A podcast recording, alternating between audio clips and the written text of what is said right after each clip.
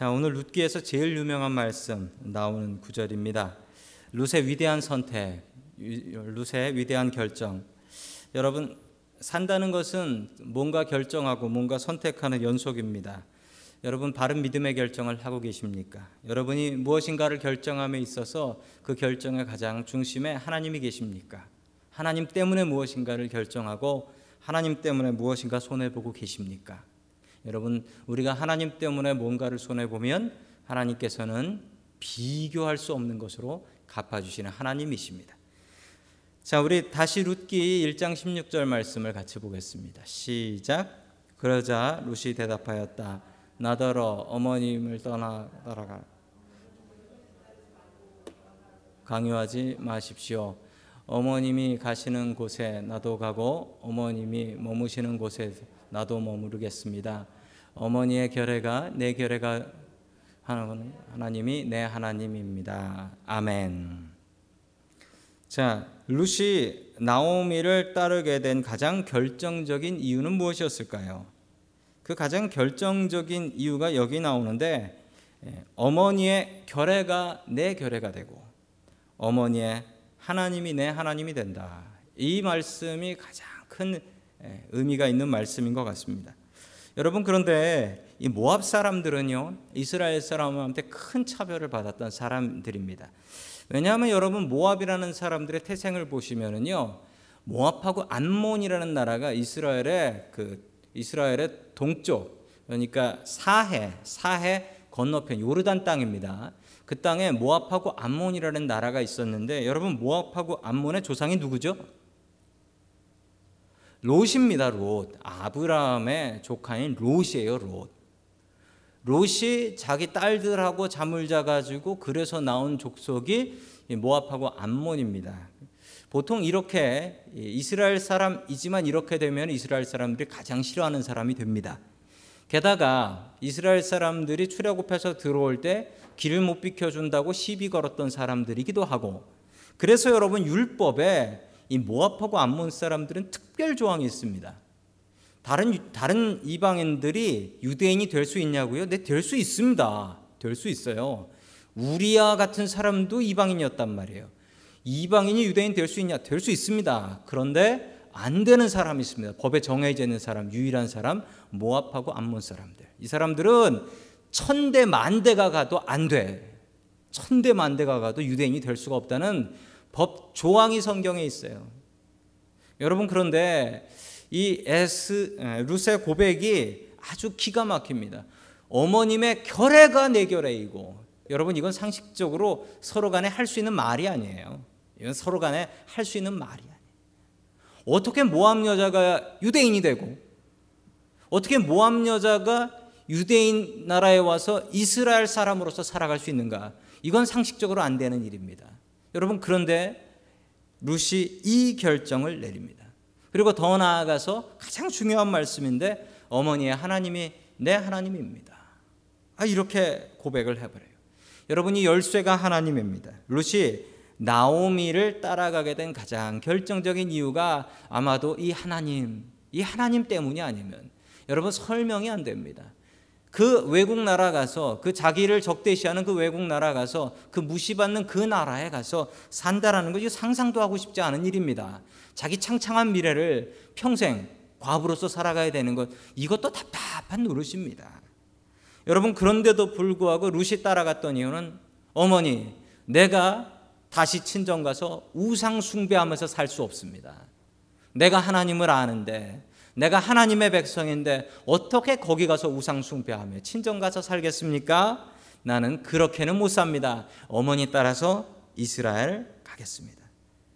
여러분 루시 이 말을 할 때는 내가 가서 어떤 차별을 받는다라는 끔찍한 그 현실을 룻은 알고 있었습니다.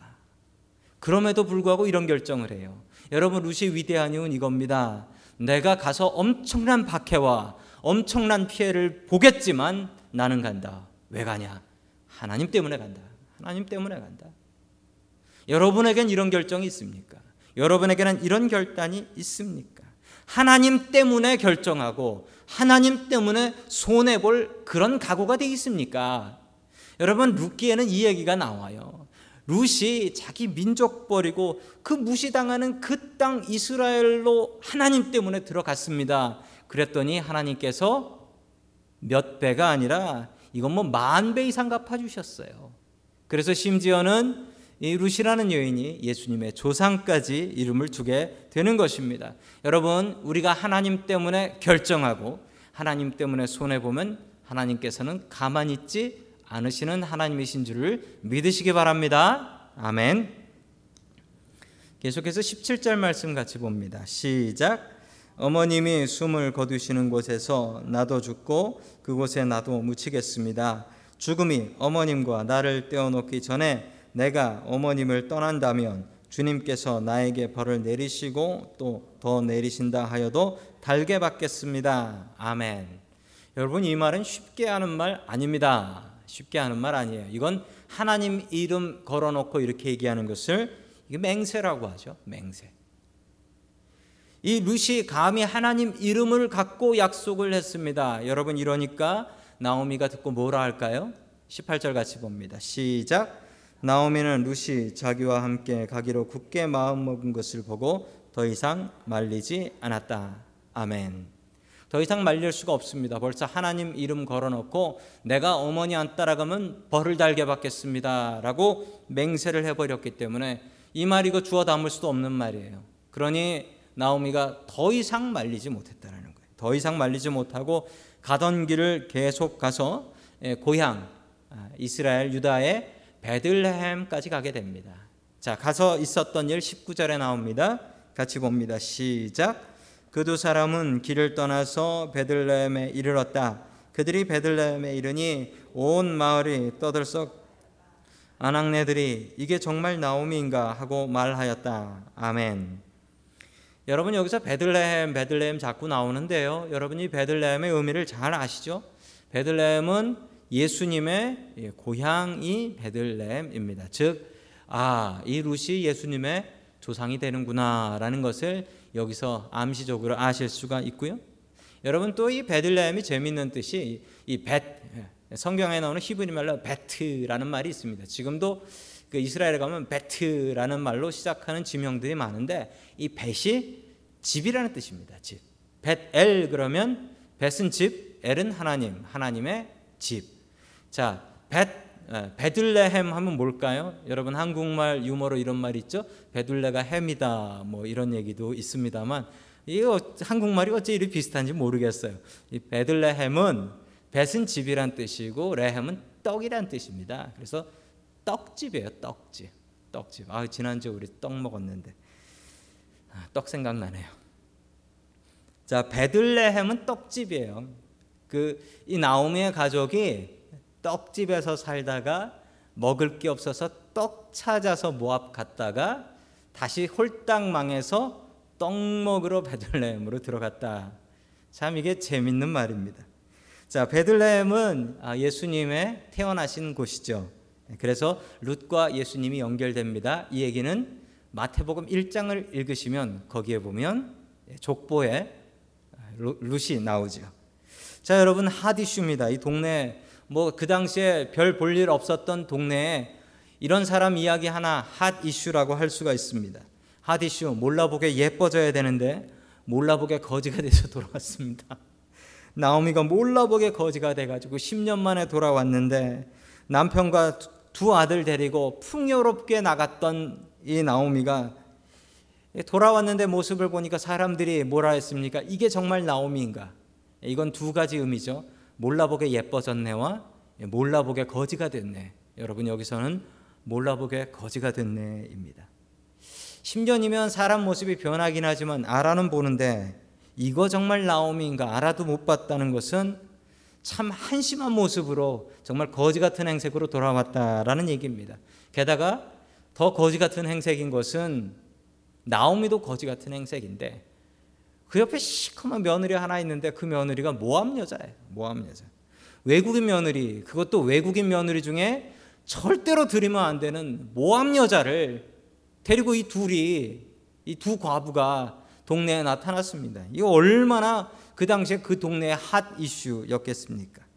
자, 얼마나 많은 소리를 들었을까요? 계속해서 20절 말씀 같이 봅니다. 시작. 나오미가 그들에게 대답하였다. 나를 나오미라고 부르지들 마십시오. 전능하신 분께서 나를 몹시 괴롭게 하셨으니 이제는 나를 말하라고 부르십시오. 아멘. 나오미라는 뜻은 기쁨이라는 뜻입니다. 기쁨. 그래서 미국 여자분들 중에 이 나오미라는 이름 가지신 여자분들이 계세요. 이름 뜻이 좋으니까요. 기쁨. 근데 이 마라, 마라라는 뜻은 여러분 출애굽할 때 마라라는 곳에서 샘물이 났는데 써서 못 먹었다. 그 얘기가 나와요. 이 마라는 괴로움이란 뜻입니다. 괴로움. 이제 더 이상 나를 나옴이 기쁨이라고 하지 마라. 내가 이름값도 못하는 사람이다. 그러면서 나옴, 나옴이라고 하지 않고 마라라고 부르라고 합니다. 여러분의 인생을 지금 한번 생각해 보십시오. 여러분의 인생은 지금 나오미의 인생입니까? 여러분 나는 나옴입니다 라고 이야기하실 수 있는 인생이십니까? 아니면 내 인생이 너무 써서 마라 같은 인생입니다 라고 이야기를 하시겠습니까? 여러분의 인생이 지금 마라 같은 인생이라 할지라도 여러분 절대로 좌절하진 마십시오. 왜냐하면 이게 마지막 장이 아니라 이게 일장이기 때문입니다. 여러분 평생 일장에 머물러서 살아가는 사람들 있습니다. 내가 하나님의 진노로 망했다. 홀딱 망했다. 내 인생 나오미가 아니다. 말하다라고 이야기하며 살아가는 사람 있습니다. 여러분 일장의 삶을 살지 마십시오. 앞으로 2장, 3장 기가 막힌 4장이 있습니다. 여러분 나오미가 4장에서 어떻게 되나 보시면 여러분 기절초풍하실 거예요. 놀라운 변화가 4장에 있습니다. 여러분 1장에 머무르지 마시고 2장, 3장, 4장으로 주님과 함께 나아가실 수 있기를 간절히 축원합니다. 아멘. 자, 계속해서 21절 같이 봅니다. 시작. 나는 가득 찬 채로 이것을 떠났습니다. 그러나 주님께서는 나를 텅 비어서 돌아오게 하셨습니다. 주님께서 나를 치시고 전능하신 분께서 나를 불행하게 하셨는데 이제 나를 나옴이라고 부를 까닭이 어디 있겠습니까? 아멘. 자, 10년 전에 10년 전에 이곳을 떠날 때는 가득 찬 채로 떠났다. 이 가득 찼다라는 의미가 뭘까요? 첫 번째 의미로 생각하자면은 가득 찬 채로 이 말 그대로 술에 가득이 재산을 가지고 떠났다라고 이야기를 생각하실 수 있겠습니다. 또 두 가지 두 번째 의미를 생각하자면 이 우리 집에 아들 남편이 남편이 있고 아들 둘이 있어서 나, 남자가 셋이나 있었다. 그랬는데 지금 텅 비어서 여자들만 왔다. 이 두 가지 예, 두 가지로 다 생각하실 수가 있겠습니다. 여러분 그러나 두 가지 경우 모두 다 똑같은 것은 그 전에는 먹고 살만 했지만 지금은 정말 먹고 살 수 없다라고 고백하는 것입니다. 그리고 이 나오미가 이렇게 얘기해요. 전능하신 분께서 나를 불행하게 하셨는데 내가 하나님한테 벌 받아서 이렇게 됐습니다라고 나오미가 이야기를 하고 있습니다. 여러분 나오미의 해석이에요. 내가 이렇게 된 게 하나님께 벌 받아서 이렇게 된 거다. 여러분 누군가 고통을 당하는 사람이 있을 수 있습니다. 여러분 그런데 옆에 있는 사람은 섣부르게 이런 이야기 하시면 안 됩니다. 옆에서 구경하시는 분들은 그 사람 보면서 당신 하나님한테 벌 받아서 그래. 이런 얘기 쉽게 하시면 안 됩니다.